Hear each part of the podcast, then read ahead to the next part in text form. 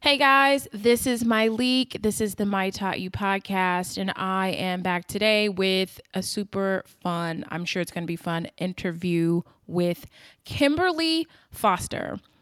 If you are not familiar with Miss Kimberly Foster, she is the founder and editor in chief of For Harriet, a multi platform digital community for Black women that has millions of visitors a month. Uh, Kim founded For Harriet in 2010 and is a leading voice for Black women's journalism and storytelling. Kim began For Harriet while she was an undergraduate at Harvard University. Since then, For Harriet has grown grown to become a preeminent destination for Black for Black women online. Um, Kim's site has been featured in the New York Times um, and was chosen as one of the 15 must share websites of 2014 by News One. Kim also writes. She, she has written for The Guardian, Newsweek, Quartz, and Fortune. She has appeared on HuffPost Live, NPR, MSNBC's Shift, BET.com, and many local radio stations across the country, commenting on culture and current events. Um, this is one of my favorite uh, stats about Kim. You probably don't know this, Kim, but in 2016, she was selected for Forbes's 30 under 30 media list and tapped by Huffington Post as one of 25 black founders making moves in tech. She has been recognized for her work at Harvard and regularly gives talks at universities around the country. She holds a degree in African American Studies from Harvard University. Kimberly, welcome. Hey, thanks for having me. And I should have said, and and you're like 20 did you turn 27 yet i am 27 i'm like i just uh, super accomplished super smart um i met and everybody knows that the rule for this podcast is that i have to have met you so mm-hmm.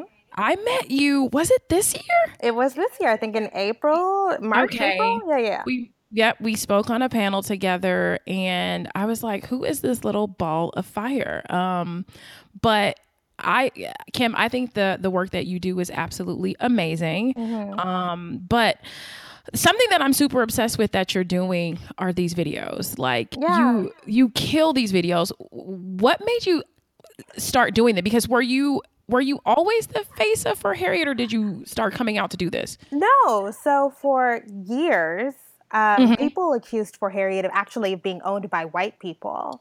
Like oh. I used to get so many comments. We'd get so many comments on the Facebook page and and comments on the actual site. Like, why are y'all supporting this? You know that this is owned by the white man, and because for Harriet is very progressive. I'm a I advocate very strongly a progressive feminist viewpoint and a lot yes. of, and a lot of people uh, have their conspiracy theories about that viewpoint and, and who might support it. So for years and years and years, I made it a point not to be the face. I didn't want to be. You've had Nicole Bitchie on your Nicole Kane, who used to be Nicole yes. Bitchie on your site. Yep. Um, I did not want to do that. And then recently, a couple of different people have said, like Kim, like every time I talk to you, it's like I get. Um, it's like a lecture like because for a long time i wanted to be um, a college professor and so i kind of yes i uh, okay i could see that i'm sorry i'm like yes girl yes i can see you yeah and so i was just talking to another youtuber and she was like when I was talking to her, and I was like, I naturally speak in academic jargon. I naturally just speak in these sentences that I know people think that it's really strange and that I'm really trying hard, but these are the first words that come to me. Okay. And so I I yeah.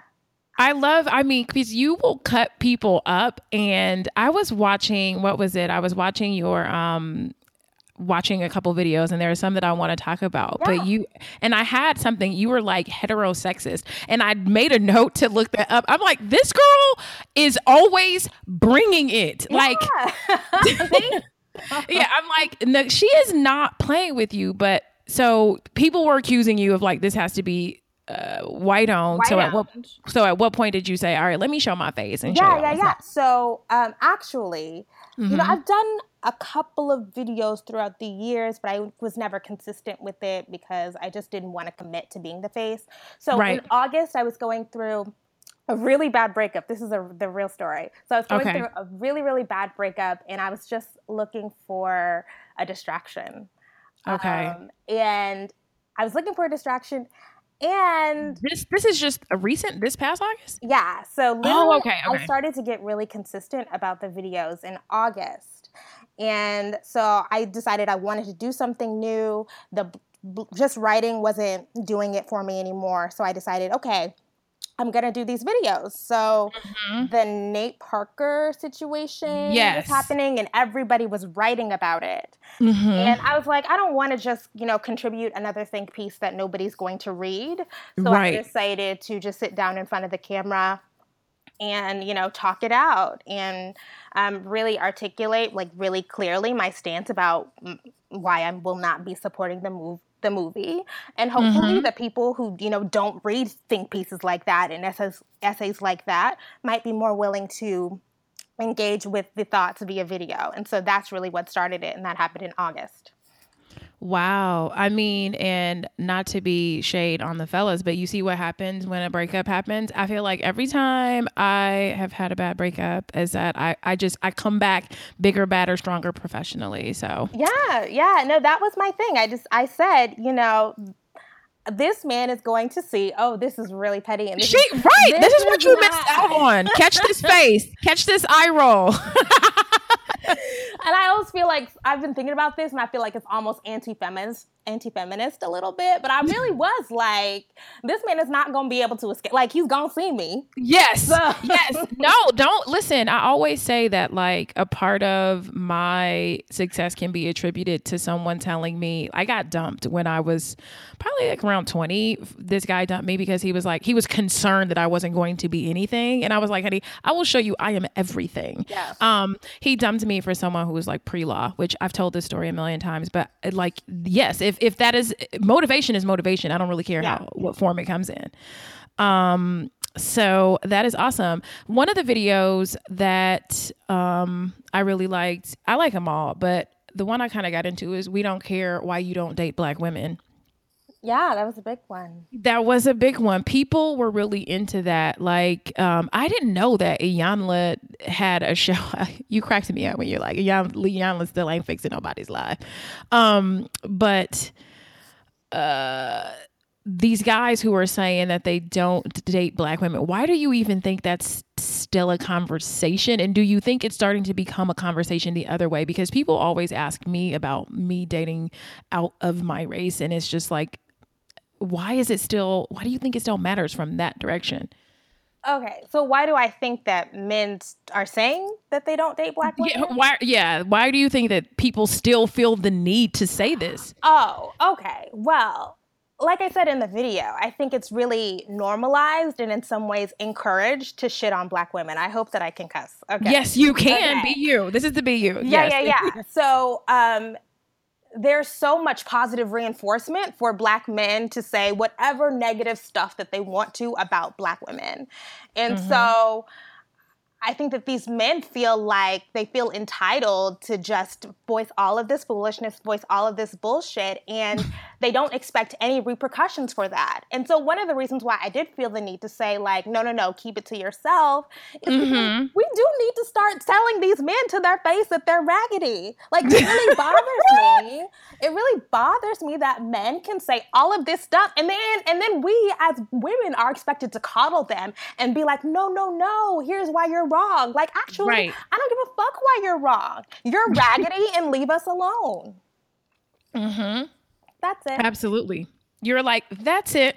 Um yeah but the, also the part that i liked is that um the, the conversation that you uh, started to have about the data and it just says that we get married but we're just getting married later yeah. and i think that like so many people i'm 37 years old and i probably am just settling down ish you know um and i think that that just be that's just because i had so many other things that i wanted to do professionally um that if any like if the relationship wasn't flowing properly it was a distraction and i just needed to move on from it. But you're 27 now. Do you feel pressure? Because i have so many girls who write me who feel like they're behind in life because i mean i feel like you're you are definitely professionally accomplished but do you feel this pressure of like will i ever marry? Oh totally. Yeah. Ugh. yeah i've really had to confront that recently working through this last breakup. Okay. Um yeah, I do feel pressure because I am at an age where everybody is, you know, getting married for the first time. for the first time. so,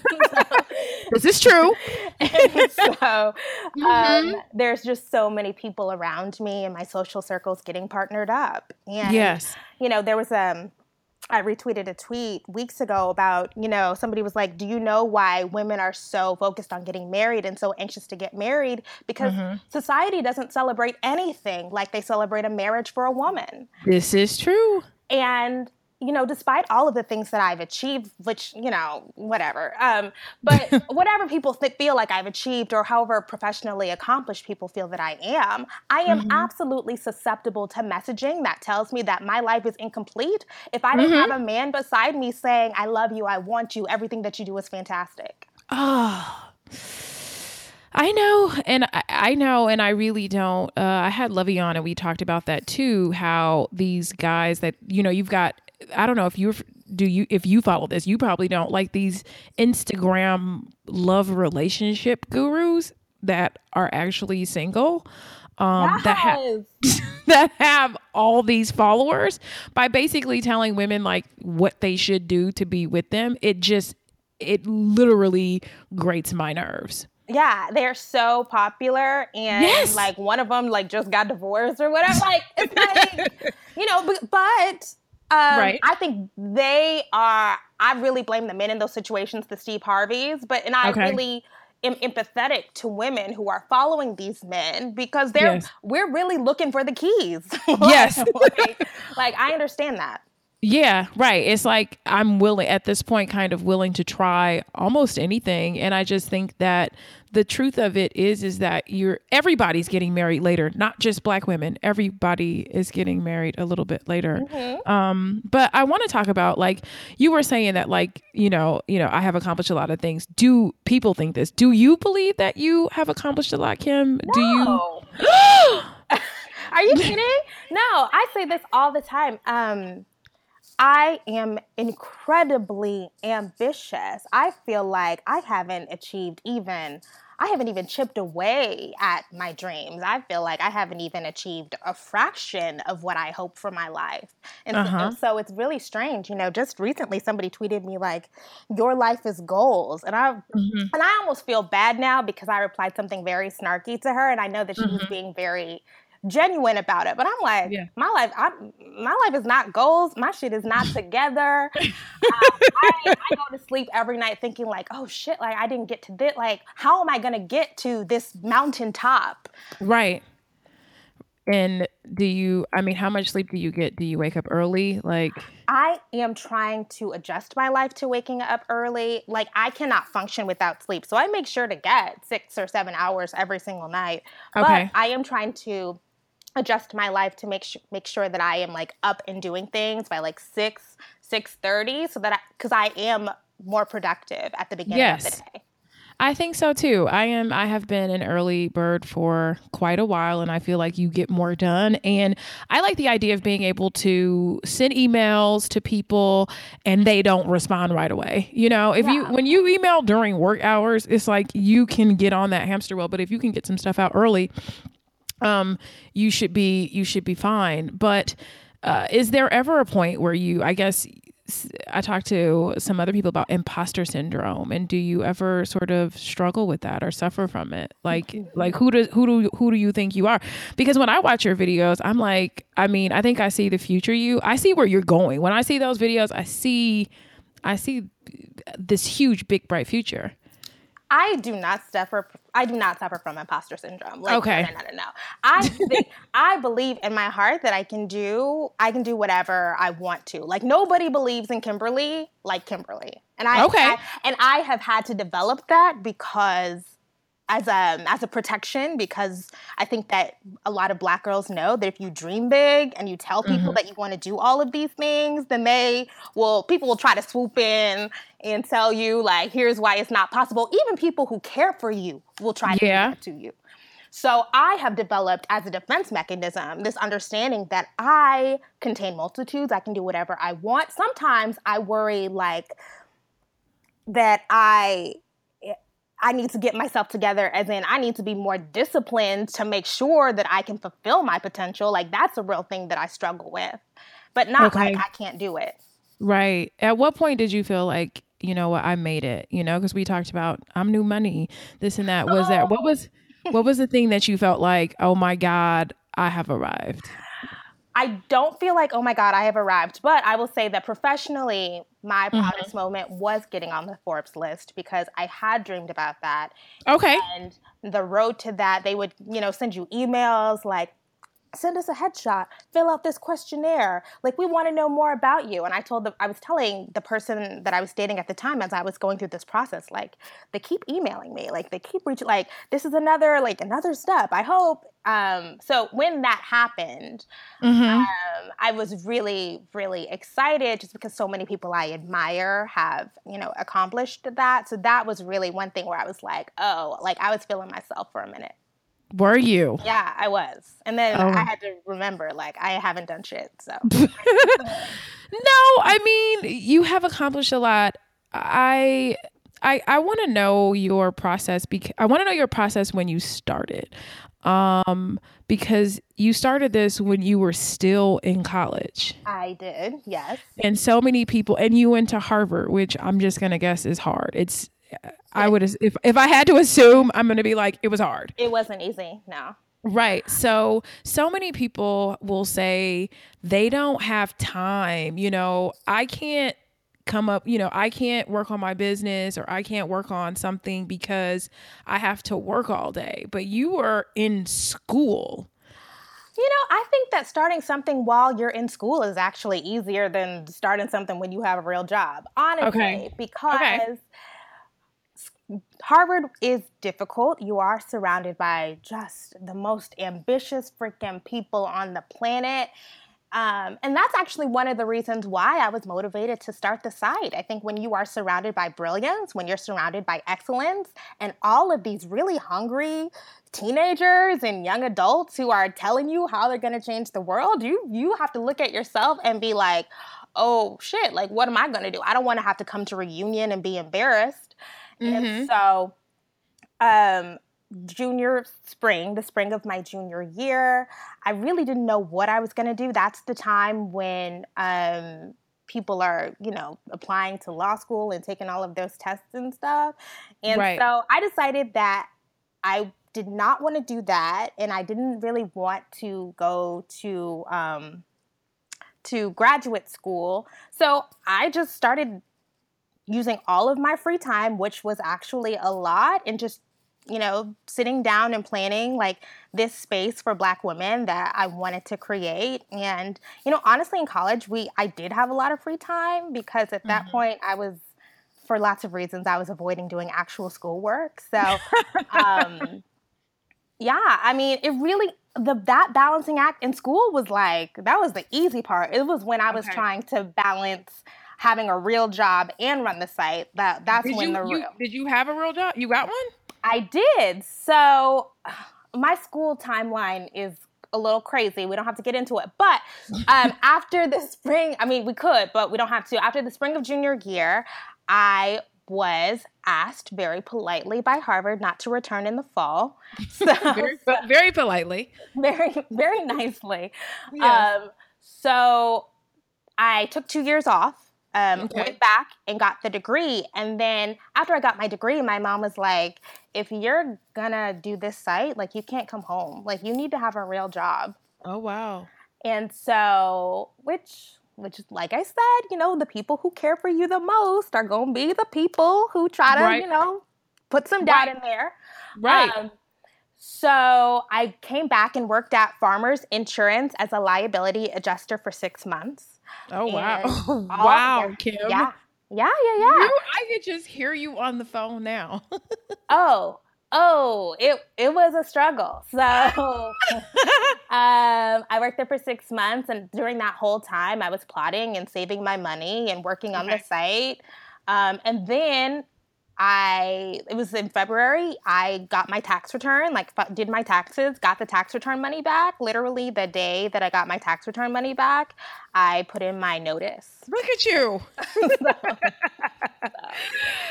You're like, this is enough. I'm good. Yeah, and actually, I didn't even I didn't even do complete the two weeks. I was like, I was gonna try to do that, but then I was like, why am I? Damn. I have stuff to do, so I'm gonna go now. And right. You you're like, I was trying to be courteous and give I, y'all these weeks, but I'm out actually. I really was. I mean, that's another thing about the discipline thing, but yeah. Okay. So after you quit, like how did you put together your schedule? Because there's one thing when somebody else is telling you what to do during the day. Like, was it difficult for you to then set your day up? Uh, yeah, and I, it's still difficult for me to set my day up. Um, mm-hmm. But I knew that I mean, it's I was motivated by the fact that my mom didn't let me move home, so I was living with my aunt at the time. Um, I wanted to move out, so I knew I needed to do whatever needed to be done to to make for Harriet a success and move out. So that was writing from sun up to sundown. That was recruiting other um, contributors. That was trying to find an assistant. Yeah, I just worked okay. all day. That was my That's, schedule. Right. And as far as putting a team together, was that difficult? Was it people who were were people who were fans of the site willing to help? Did you have to go out and find people? Like how did you put together your hashtag squad? Which is yeah. So the first. your squad. Uh, yes, you're so connected. Yes. Um, so the first person that I hired was somebody that was like, "It looks like you need some help. Here's how I can help you." Yeah, okay. I mean that was really it. yeah.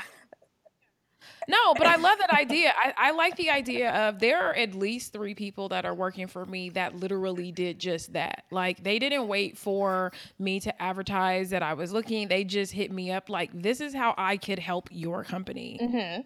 So yeah, and she did it, and it was so. She turned out to be so amazing because she really was great at knowing my needs before I could even articulate them. And wow. so um, she was just a fantastic writer and so organized and helped me try to juggle all of these things that you're responsible for if you run a business, especially if you're a new business owner.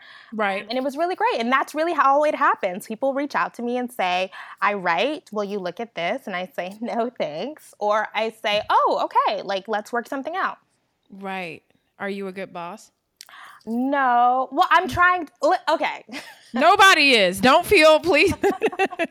I've never talked to anybody who says yes. no, I mean, listen, managing people is not my favorite thing in the world. It's mm-hmm. not. I don't like it. Right. I, I, try to do, I'm trying to do less and move to trying to do less. Um, I wish I was less of a control freak so that I would be comfortable, um, you know, doing less of the day to day and of that stuff. But no, I'm, you know, I'm still trying to figure my own shit out. And so it's yeah. really difficult being responsible for my shit and your shit. Yeah. Yeah. So is everybody pretty remote uh, with yes. you? Yeah. Okay. Everybody. And we all we check in via email, via okay. Slack. Yeah. What are some of your favorite? I mean, since you're working in the cloud, what are some of your favorite sort of like resources? What what is something you couldn't live without? Oh, now Slack has become indispensable. Yeah. Really? I literally I have all these magazines. I just saw the cover of like an Inc. from like 2 years ago that was like Slack is going to have companies do away with email and I'm just like how is that possible? Oh my gosh. Yeah. So I mean, I used to email used to be the bane of my existence. I mean, I used I literally used to have anxiety and I still do a little really? bit, but now I don't have to deal with the people that I'm working with's emails on top of the external emails. I gotcha. Mean, it just streamline, streamlines everything. Okay. So is it all the team? I tried Slack. I have tried every single thing out there, Wunderlist, Slack, everything. And I'm I guess I'm old school. Like one of my mentors, she still calls people on the phone. So I think I'm old school in the fact that I still like email, I guess. Because it's like, what do you like how do you save information or is it just literal co- conversation? I mean, it's threads. I mean, you can have threads for every, you know, separate part of, okay. Of your company and also you can do, you know, private threads.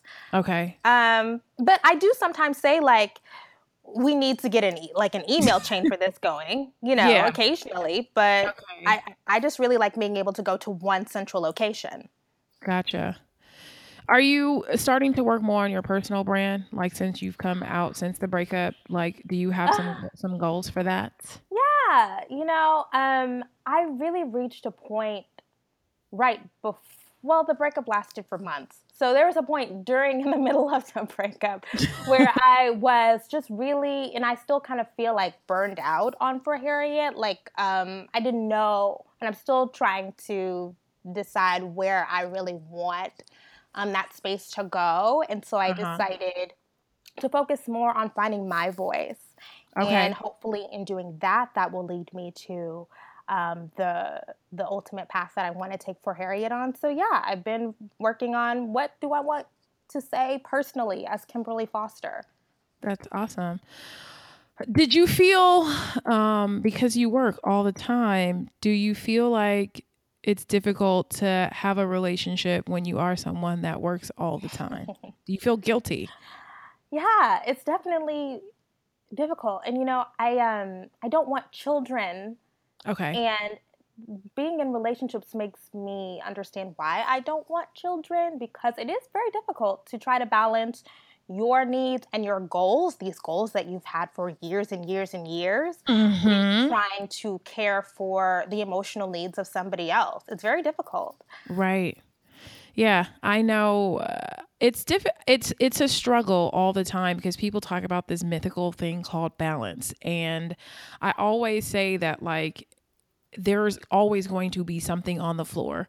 If you are juggling all these balls like if i'm if i'm on top if everything is is is popping in my life i haven't been to the gym in two weeks. Yeah. you know if if uh, every it's just something is always on the ground. And i used to feel this guilt when i was your age and trying to date I felt like the guys would make me feel guilty about how often I would work or how late I would work or if my phone rang. And I, I was just at that age, I was like, I got to take the call. You know, yeah. it's like I am establishing myself in in this field and I have to work. You know, yeah. but they just didn't seem to get it. And there was this thing of like, and I don't know, this is, I felt like the guys, and I don't know if they still do this, but like wanting you to prove yourself as a woman, like by doing silly things like cooking and cleaning. Like, that's yeah. not what I, that's not what I do you know, okay. Um, yeah, this is th- that is not what I do either. but I'll say even progressive men. You know, one of my litmus tests is I am a very I cannot stress it enough. I'm a very serious feminist, very okay. outspoken feminist, and I cannot date anybody who doesn't know that, understand that. We have lots of conversations about that early on. So. Okay the people that I date generally understand that I'm not a domestic type of person. But I do think, even though we have that that foundational understanding, we are still, men and women are still socialized to believe that women are supposed to be caretakers. And right. that, and if I don't make myself available to you all of the time, that I am neglecting you. And so my personal ambition, Kimberly's personal ambition to, you know, reach this mythical mountaintop means that you're going to interpret that as Kimberly doesn't care about you or Kimberly right. is neglecting you or that, you know, I'm not meeting your needs in some way. And so it's still difficult no matter how progressive we say we are are to move away from that socialization. It's it's different. It's tough. It's it's really hard and yeah. Trust, yeah, I know. It's like I it is a daily struggle for me to sometimes be like I should be paying attention. You know, I'm that person that's like the day before um you know, my boo will tell me I guess he'll mention to me that he's going out of town maybe a couple weeks in advance and the day before I'm like, "Wait, where are you going?" what are you doing? What are you doing? I'm like, oh my God, what are you doing there? You know, I was like, because I'm because I'm paying attention to to my things. And so it's hard. But yeah. I feel I feel lucky in that, you know, I have just stayed true to the fact that I cook when I want to. Mm-hmm. Um, nobody's like I have a housekeeper. I'm not cleaning up, mm. and I'm just going to continue to be me, and I'm gonna just continue to be me until I find someone that sticks. Versus trying to twist myself totally. into something that I'm gonna eventually. I can't. I can't even keep it up. Yeah.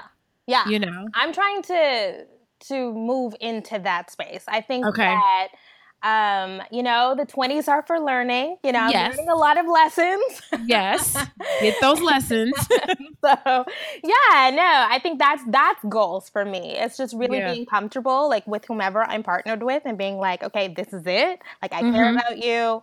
Um, and not making not apologizing, you know, no. not, yeah. No, no. You can't do it because the thing is is you can't keep keep up keep it up. Like I can do it and I can pretend for like a, a week or a month or two, but you can't make it a year Yeah. doing these things that just don't feel good to you and I just think that over you there's somebody out there that that understands it and gets it and is fine to let you stand out front and you know to make a lot of the decisions. Like um i was on vacation with uh, my boo i guess maybe a month or two ago and and this couple was like oh we can tell she's the boss you know trying to be cute and nosy at the same time. And he just turned to them and was like she's a great boss.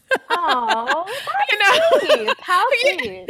Yeah, like cut it out, you know, because it might be something of like I typically I'm the like I like to be in charge. I like to know what's going on. I, I'm holding the passport. I, I got it together. And he's just like he's like, we let you do that because you want to do that. Like it's not even worth arguing. But people will try to make you feel bad about it. You know, it's like get over it. Mm-hmm. Um, but I do want to know, and these are just personal nosy questions. What are your favorite vacation spots? Like, where is Kim? When Kim's like, it's time to take a break, where's she going? Mm, I don't take vacations. That's not What? a thing.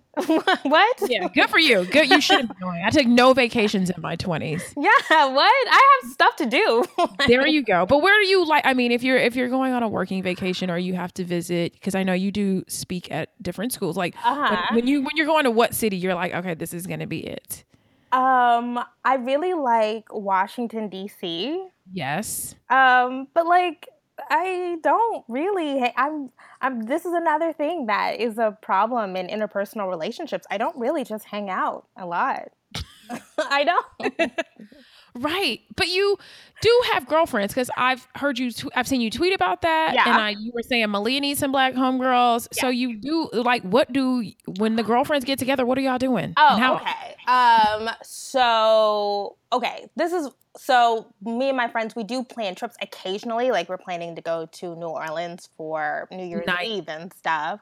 Um, and we just had our fifth year college reunion. So what do we do? We we do what we did in college, which is lay around and gossip and watch TV together and comment, make snarky comments, and eat. And Do like you- occasion, and I I'm not a going out type of person, but occasionally I will go out to be with them. Okay, Um, but yeah. is that just not your personality, or do you feel like I should be focused on my work? Um, it hasn't been fun for me, honestly, since That's fair. since like sophomore year in college, since I was like 19. I just remember Mhm. just being going out and just like standing around and being like, what? This is stupid. Like, why are we doing like why are we doing this? This is absurd. Oh, Um the the I mean, I had like a little tiny like mini wild period when I was taking a break from college where I just Mhm. wanted to experience what it's like to just go out and go to the club. And so I had like a club every weekend period for maybe about six months to a year. mm-hmm. But after that, I was just like, why am I doing this? You're spending the money and you're getting dressed up to hang out with men who aren't that cute and they don't, they're not your type. It just, one day something clicked for me and it was just like, this is not fun for me. I just want to be at home. yeah. working. That happened to me. I I never, I'll never forget it. I used to, like, I tell people when I was in my early twenties, I partied my butt off. Like, if if a, if a party never saw me again, it would be too soon. But I Mhm. remember going to this one club, and I felt like I felt like the DJ was playing the same music in the same order, and the same people were there, and I was just like, this is not. There's nothing new and exciting about this Yeah. it's the same thing over and over again. And then I used to feel like partying on the weekends and trying to like it would take me till four o'clock to get to to get over a hangover. You know what I mean? I was like, Mhm. like I'm wasting a whole Saturday or Sunday. Like four o'clock is when I can finally pull it together. And I was just like, I don't have that kind of time. Yeah. You know, one time I heard um T.I. say something like, you know, I see Mhm. all these people in the club on the weekends. Like, what are you celebrating? And Yeah. I think about like, yeah, like I'm not really where I want to be. Like, I need to Right. be working. yeah. yes. Okay. Another question I have for you, Kim, is one book or a few books every black woman should have on her shelf. Oh my gosh, I was just thinking about this. Okay. Mhm. Um I absolutely loved Redefining Realness by Janet Mock. I Okay. think that one of the most important lessons for any black woman is learning the value of self-determination of creating your own identity of creating it in spite of what anybody else has to say about it and that's really a central theme of that book um, okay. and of course she does it through the lens of, of transness trans identity but um, right anyways it was wonderful um, another book i love there's a book called um, all about love by bell hooks Okay. And um, of course, I revisited it recently, and it's really, you know, Bell Hooks is the love of my life. Like I, she's, I love her so much. Okay. Just because of the way that she can articulate these really, really complex these thoughts and emotions, and so basically, it's outlining why, what the love that we're looking for should look like. You know, um, I think that you know women in lots of ways are just socialized to believe that one that love is going to cure all of our ills. Like mm-hmm. once we find this. And if you're hetero, this is you know not to be heterosexist again, but yes, okay, you just how to use it in a sentence. Um, yeah. But as a, a straight woman, that you believe that finding the love of your life is going to tie up all of the loose ends in your life that you know right. all of the emotional traumas that you've experienced throughout your life are going to be healed by mm. this you know love so um, bell hooks really breaks down why that is not the case why the love that we desire and the love that we most need is the love that we create um, mm. and um, what oh so I'm of course a, a, feminist. So Patricia Hill Collins, um, Black feminist politics was really essential okay. to my political formations. Um, what else do I like? Oh, um, when chicken when chicken heads come home to roost by Joan really? Morgan. Yes, I love that book. Okay.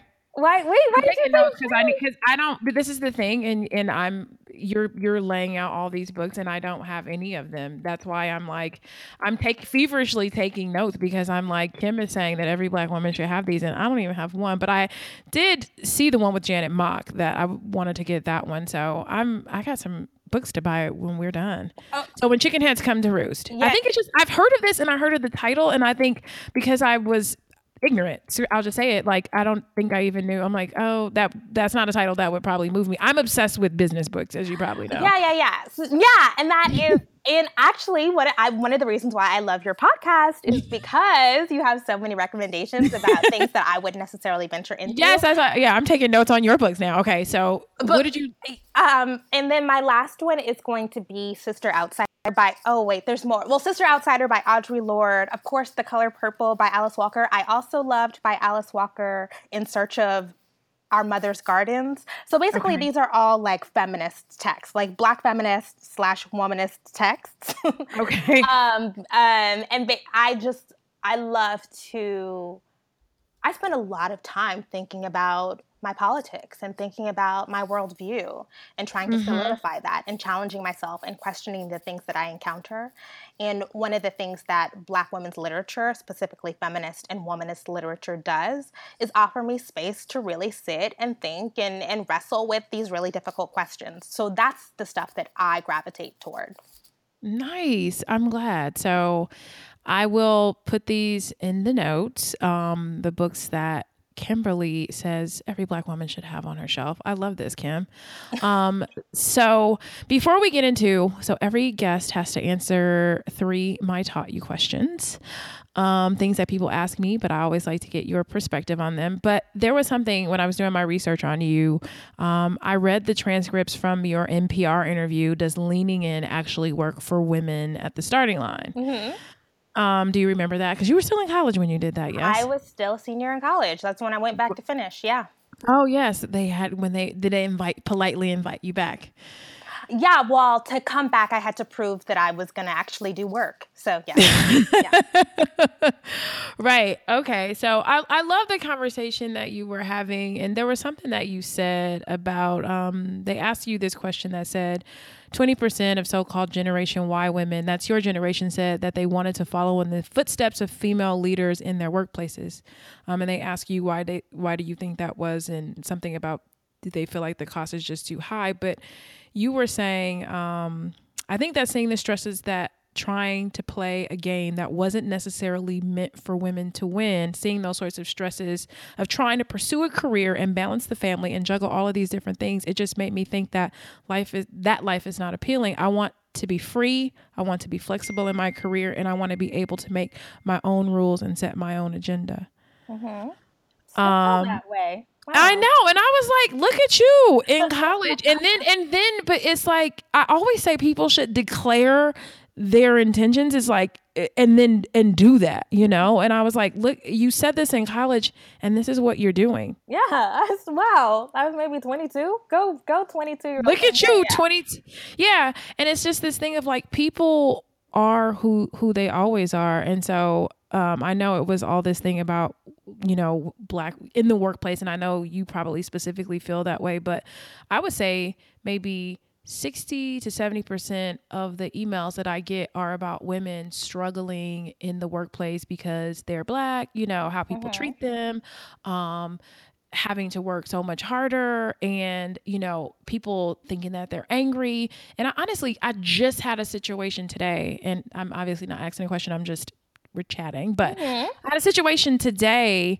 where i just moved into a new professional space and I have been saying to the neighbors that are, you know, my Caucasian neighbors, "Hey, um we're moving in, you, we need this." And it's like nobody's listening to me. It's it's like uh, as a black woman, I'm trying to be nice. I, I would, I'm talking to them like I would talk to anybody. But today, I had to go off and now everybody's listening and i'm just like and now i'm looking like now i got a jumping jack flash and now i look crazy and angry and it's almost like you wanted me to do that mm-hmm. yeah yeah yeah so, so i'm always just like i don't it, it, it is the toughest you know when people are constantly asking you about your hair did your hair grow you know i I it's so tough or or what hairstyles are professional, you know? And I imagine you probably you have some of that that goes on on your site.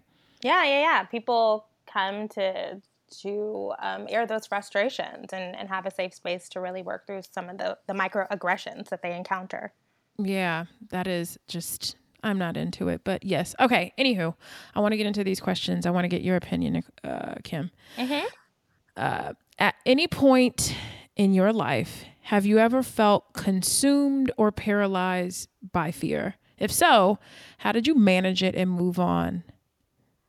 Um, I deal with a lot of anxiety mm-hmm. from day to day. So okay. I'm just somebody who just suffers from anxiety. Okay. Generally. So okay. one of the ways that I do manage that anxiety about, you know, small stuff from like how am I gonna tell this person this bad bad news via email to like mm. much bigger stuff. Um, is I do something that I learned in therapy called self-talk, which okay. is like what's the worst that could happen? Like what are why are you afraid right now? Like what are you worried that the consequences will be? And so that's really what helps me manage my just anxieties from day to day is just being like what's the worst that could happen? You know like mm-hmm. you they say yes or they say no or they might react you know violently but you know you're gonna be fine. Right. Yeah. So yeah. yeah i make sure to reassure myself that's I love that. I love that so much. Um, and I always like to answer the questions too because people ask me. But I think that um, I don't know that I get paralyzed um, by fear, but I, I or that it consumes me, but I am like a natural sort of worrier. Like I think my mind naturally sees everything falling apart. Like I can imagine I I can look at something and see the all 16 worst case scenarios like in a second. And so I usually I think that that helps me professionally is that I just work back from there. Like I think about everything that can go wrong and and don't allow those things to consume me but put things in place so that I don't, you know, I'm not blindsided by something. It's like I try to be realistic about what things are um and then do that. But yeah, I I'm not a huge fan of like emailing, you know, bad news or having to give bad news but it has to be done. I think a lot of successful people are worriers. I, yeah. Yeah. Because I wake up in the middle of the night sometimes and I'm like, yeah. Like, yeah. They do. And so even my therapist, she says, you know, she talks about my worry, but I tell her I'm an active worrier. Yeah. If if I'm worried about it, I'm doing something about it. Right. I'm not just sitting there worrying. Yeah. Um, I'm, I'm worried and I will get up at, I just was up this week. I will get up at three o'clock, four o'clock in the morning and I will start working. If I can't sleep, I have to get up and do something about mm-hmm. it. Yeah. Um, I, I just not going to lay there. Um, next question is what are your favorite podcasts? What does Kim listen to? Um, I listen to, I love, I'm a Malcolm Gladwell stan. Same. I love Same. Malcolm Gladwell. He's so good. You you sort of remind me of like you could be the young black version of him just I don't even want to put that out there, but I know you don't want to, but I'm doing it. This is me. but I could see that. I could totally see that because just the way your ability to tell stories when I watch your videos. But yes, I'm a huge I'm a huge Malcolm. I stand for Malcolm. Yes. So revisionist history is absolutely yes. fantastic. Amazing. Yeah. Um the other of course I listen to the read because I'm I'm ratchet and vulgar and um I love them. Okay. And um, what other podcasts? I love. Oh, them. I love um, the long form podcast. It's a podcast about they talk to writers and people in media. Really? yeah, yeah, yeah. It's really, really interesting. Um, I love to hear just stories about from reporters. Um, yeah. So that's interesting. Um, what other podcasts? I love listen to a lot of the NPR podcasts. Too many to name, but basically okay. NPR is like the goat of podcasts. They have podcasts basically on everything, on business, on finances, right. on politics. I listen to all of them. Oh, and there's okay. a podcast from Bill Simmons Network called Keeping It 1600, which they really? go into. Um, one of the hosts used to be President Obama's chief speechwriter. Oh wow! And so I used to want to work in politics, like be um, a political consultant. So I really love to hear the inside baseball political um, commentary. Nice. All right. I um some of mine are I love Cheryl Strayed. Do you know Cheryl Strayed? Yes, actually just got into her, but yes, I do. Mm-hmm. I do love her. Her she like my favorite book for a long time was Tiny Beautiful Things because I just I love advice. Obviously, I love to give it and I love to read it. Um, but I love her podcast, Dear Sugar. Uh, I like listening to every now and then. Like if I'm on a long road trip, I'll listen to the read. Uh, my boo really likes to read, probably more than I do. He's a huge like he listens on his own. He's like he's like they really hate uh, the Kardashians. Yeah, they do. yeah. that is like he he has gleaned that from there. Um and I so I I that one too, but um I like Freakonomics Radio. Yes. That one is good. Mm-hmm. Obviously, I love Malcolm Gladwell. Um and then other than that, uh Tim Ferriss sometimes like Tim Ferriss had this one episode with um I'm not sure guru. What is his name? You know, Tony Robbins. Mm-hmm. And that was just so legit. So um, those are like my mains. And then every now and then, if something pops up, I'll I'll listen to it. But I I have a, like the attention span of a gnat, so I really mostly Dear Sugar. And then when Serial was popping, yeah, I was into it. I wasn't. I, did you get, did you get into this last season? I love the first season of yes. Serial. Free Adnan. That was what. I liked. Yeah, yeah. Yes. But the second one, Bergdahl, I couldn't. Yeah, I couldn't do it. Yeah, yeah, I couldn't get into it. Oh, okay. I also Wait. love one called, and this is another Ratchet Vulgar podcast called The Bodega Boys, which oh. has um like Desus Nice and the Kid Mero. Which okay, okay, as nobody would expect that I stand for this podcast, but I love them, and it's a, uh-huh. it's so funny, but you know, oh. not safe for work. Okay, the Bodega Boys. Yeah. All right, I'm gonna listen to that one uh, later today. Um, and then this is the last question for you. So my question is, how did you find your voice? Um, or were you always as vocal as you are? Do you have any tips for me? That was for me, but I'm asking you. um, okay, so I have always been the girl who talked too much. Always, yeah. so I think even if you were to go back to like elementary school, people would say, "Oh, that's Kim. Like she talks." um, but I have refined my voice in the past few years, you know, the transition to adulthood has forced me to, as my politics has, have changed, as mm-hmm. my uh, relationships as an adult have changed, um, I've been forced to go back. And that's one of the reasons why I read a lot, is so that mm-hmm. I can get a lot of clarity about how I feel about a wide, wide range of things and learn more and make make sure that I'm speaking from a knowledgeable place. So right. really, I've found my voice through looking to other people and and um, reading other people's work and um, really sitting and, and, being quiet for i think for me as somebody who naturally talks a lot the mm-hmm. time that i spend with myself being quiet and thinking through things is what's really helped me find my voice okay. yeah Awesome. Um, I think you and I, I, I thought about this. If I, if you and I were the same age, like we probably would have been good, good, good girlfriends because I too can chitty chat quite a bit. I, I think I've, I started off really shy, and then I think somewhere um, as I got a little bit older, I didn't like being shy. Oh, me I, too. Me too. I used to yeah. be so. My mom put me in acting classes because I was somehow shy, like when I was really, really young. Yeah, and then yeah, did not shut up after. That. Yeah, and I I didn't like the fear that I would get. Like I could feel like the fear or like sort of the anxiety about the fact that I was so shy. And I just, I don't know at what point, even as a young girl, I was like, I got to do something about this. Mm-hmm. So I started doing like public speaking, I started doing student government. And I just was like, the thing, I'm going to run towards the thing that scares me most. And so um, I, I started just like basically using my voice. And when you use your voice, you find that you say things that sometimes piss people off off or offend them. Oh, totally. Um, and every now and then I would like feel bad about like, dang, I shouldn't have said that or I didn't say that correctly. But it's just like if I'm using my voice, I have to accept the fact that I can either shut up and never offend anybody, yeah. or I can talk and be me. And when I mess up, I can apologize. Yeah. But I gotta do me. Yeah.